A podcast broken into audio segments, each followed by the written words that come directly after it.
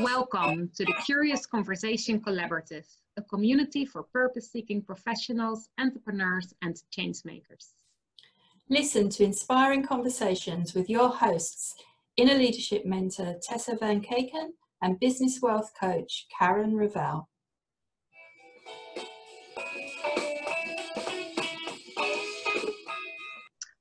Hi Karen, how are you? Yeah, I'm good, thank you. Good.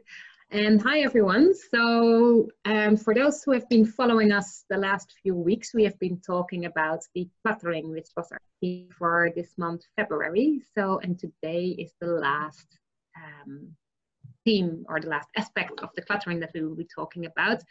And today we'll be talking about decluttering relationships.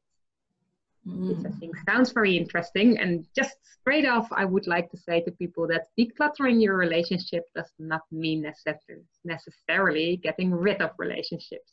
Can do, but that's not necessarily what we mean with decluttering relationships. Okay, so do you want to expand on that? Yes, so I think, you know, because, yeah, I know, when you say declutter relationships, you might straight away think like, now, here's the thing, I do think, if you have any toxic relationships in your life, I do think it's incredibly important to really reflect on that and first start with yourself. We've talked about decluttering your mind, so I think with this again as well, it's really important to really tune in with yourself, with your own feelings, your own thoughts, to see what it means to you.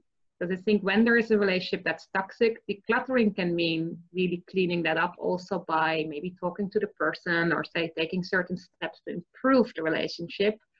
Or if you really feel that this is a relationship that's really harming you in any way, or that's restricting your life or your work or in any other way is causing you clutter, if you like, then yeah, by all means, like there might be a time where you need to make that decision to actually cut that loose and to remove that relationship from your life if you want.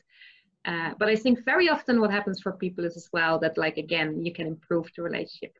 And I think in other ways, it's also about prioritization. So it doesn't have to be necessarily a toxic relationship. We can also have that relationships, you know, are just not working the way you want them. Or it's causing you stress because maybe even, you know, you have 20 social appointments a week and you're noticing that there's just too much going on. So it might also be again around prioritization. We've talked about this before with like work life, where we said we want to do everything, FOMO, fear of missing out. So you're saying yes to every single party and every single time that someone says, let's meet for coffee. So I think it can also be around, okay, how are the relationships in my life going? Mm-hmm. And what do I need? And is it time to do a little bit of decluttering? Yeah, but I think also, Tessa, the thing I would like to point out is that if you have got a toxic relationship somewhere, whether that's family, friends, business partners, you know, teammates, or, you know, in your team, colleagues, whatever, I think decluttering relationships is one of the hardest things to do. Oh, so certainly. You know, it's, you know, we've talked about all those other things and there are strategies that you can take, but there are people around us that can bring us down and really drain our energy. And sometimes they can actually put us down, you know, and yeah. Quite honestly, we will take a lot from other people generally. And especially if they're people that we've cared about a lot, you know, up until now, if it might suddenly change or something like that. Or again, you know, we talked about your personality and whether you're that type of person who wants to please everyone. But I think, you know, the people hopefully that are listening to this, you know, we've talked about being purpose-seeking and therefore purpose-driven, and I think if you're here to make an impact in the world, you've really got to show up as the best version of you. Yeah. And allowing these people to get inside your head and inside your space and your energy, and impact on you and the way that you're showing up in the world. Really, you don't really need them in your life. And like I say, although it's a tough decision to cut someone off or to say, you know, I'm not going to hang out with these people anymore, I think you've got to look at it in a bigger way, you know, in like, why am I here and how important is that, and are these people or is this person affecting me that I can't show up as who I am, and I'm okay as I am, and I'm here to be me and bring my gifts out to the world and make the impact I'm here to make. And these people are, if they're affecting how I do that, then really we shouldn't have them in our life. And like I say, I know it can be tough sometimes, but I think we, you know, as purpose-driven people, we need to really step up and own that and put that at that needs to be the priority, you know, that we're showing up to do what we're here to do. Yeah, and I agree and I disagree. Okay. Ooh, I don't think we have had that many disagreements yet. No, no, sorry. Okay, first of all, I do want to say always to people, because I think we need to be absolutely clear, we're not talking here about, for instance, abusive relationship or anything like that, because I don't think it's a good idea to go into that. I think if you have any type of relationship where there's any form of physical or mental or psychological harm, that's not what we're talking here about. And I think if you are in such a situation, you know, you need to get help around that. And that's not what this podcast is for. So I just wanted to mention that, because I think sometimes, you know, there might be a blurry situation. I think when we say toxic, we mean that one way or another, it's limiting you in, as you said, in the being purposeful, in the being meaningful. And this might be just by that someone is a little bit negative, or that it's just, it's not causing you it, but we're not talking about abuse here, right? Yeah, absolutely. So that's just to say, because I think that's a whole different discussion, and it's just not really for here. So the other thing, I do agree. I think sometimes we take a lot from other people, but also I think there is an element, and I've experienced in this, I've been really conscious of this in the last few years, that I also had to be really, really honest with myself. That we talked about this a little bit also the last time with the work-life balance or the clutter, that it's very hard to actually also express your boundaries to people. So sometimes when someone is doing something that we think is not right for us, we can tend to go, okay, I don't want to hang out with that person, or that person is blocking me from being purposeful. But also we have never actually said to that person, or actually said, hey, this is not okay, this is not working for me.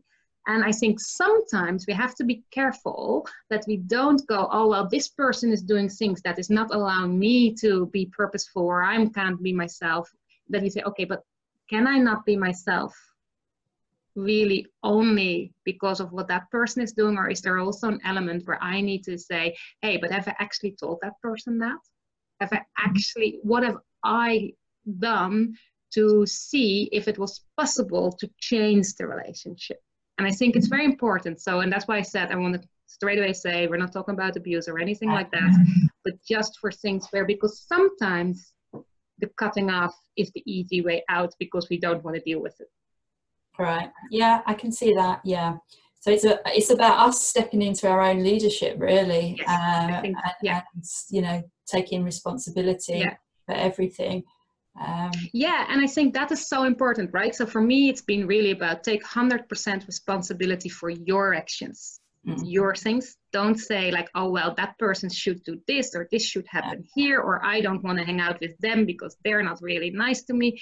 But to first say, hey, look, it really bothered me if you talk to me that way. Yeah, I find if you always want to do these things, whereas I say I want these things, it feels to me that you're not really respecting what I want. And sometimes it's so scary to say that we just say, oh, I don't like that person, I'm just not hanging out with them. Absolutely, yeah, yeah. So I think that to me, that's why I said I agree and I don't agree. So I think it is important, be honest to yourself, take responsibility, be that leader, be purpose-driven, be a change maker. And also one other element I want to say is, like, sometimes this goes into that we say, oh, I only hang out with positive, purpose-seeking people. Now, here's the thing. I remember after really bad breakup, I was definitely not positive. I had lost all sight of purpose and all these things. If my friends then, or the people around me, had said, oh, sorry, you're being very negative, you're not a very uplifting, purposeful person to hang out with, so I'm not going to be with you, that wouldn't have been very kind either. So I think, again, there's that balance. There's a difference between sometimes as a leader, as a purpose-seeking professional, entrepreneur, as a change maker, sometimes we need to also look at that some people might be really struggling and they might be actually be able to help them, but it can't be at the cost of yourself. Mm-hmm. But I think it's a much more balanced way of looking at it than that sometimes it's also really, really useful to see it as a learning, that maybe those people that we find difficult to be with can also really help us to actually become a better person for ourselves, but also can be for us actually that tool that allows us to actually be that change maker that we want to be, that actually can contribute to someone maybe get some insights that otherwise they wouldn't have gotten if we had just walked away. Absolutely. And I think that can open us up to another theme for another time, all about leadership. Yeah. Okay, so that's it for this episode, and also for this month's theme on decluttering. We hope you've enjoyed it and got some insights from it all, and we'll be moving on to a different theme for next month. We'll have a different team in March, and we're keeping it a secret for now. Now, here's the thing. You may have been listening to us or viewing us. So for whoever is just listening to our podcast here, we just want to mention, if you didn't already know, some of you already might be following us there, that we are also on Facebook. You can find us under the Curious Conversation Collaborative. And on the Facebook page, what is also new, which will be the first time in the first week of March, on the 4th of March to be exact, at 9:30 GMT or UK time and 10:30 CET, European Central Time, we will do a live, it's like a Q&A. So if you have been watching or listening to our episodes on decluttering, please join us there, or if you haven't, you can also join us with any questions you have or any suggestions. We'll be talking live, so we will be interacting with you then. And we will do this each time in the week after the last episode of our team, of our monthly team. And we would love you to join us there as well. So, and if you are following us on Facebook, that's also where we will announce news and announcements around different teams that come up. So you will get more information if you follow us there as well. Okay, so I think that's it for this week. Cool. Right. We hope to see you in the live, and we hope that you will be listening to our next team next month. Yeah. Okay. Thanks, Tessa. Thanks, everyone. Bye. Thanks, Karen. Bye. See you next time. Talk to you next time. Bye.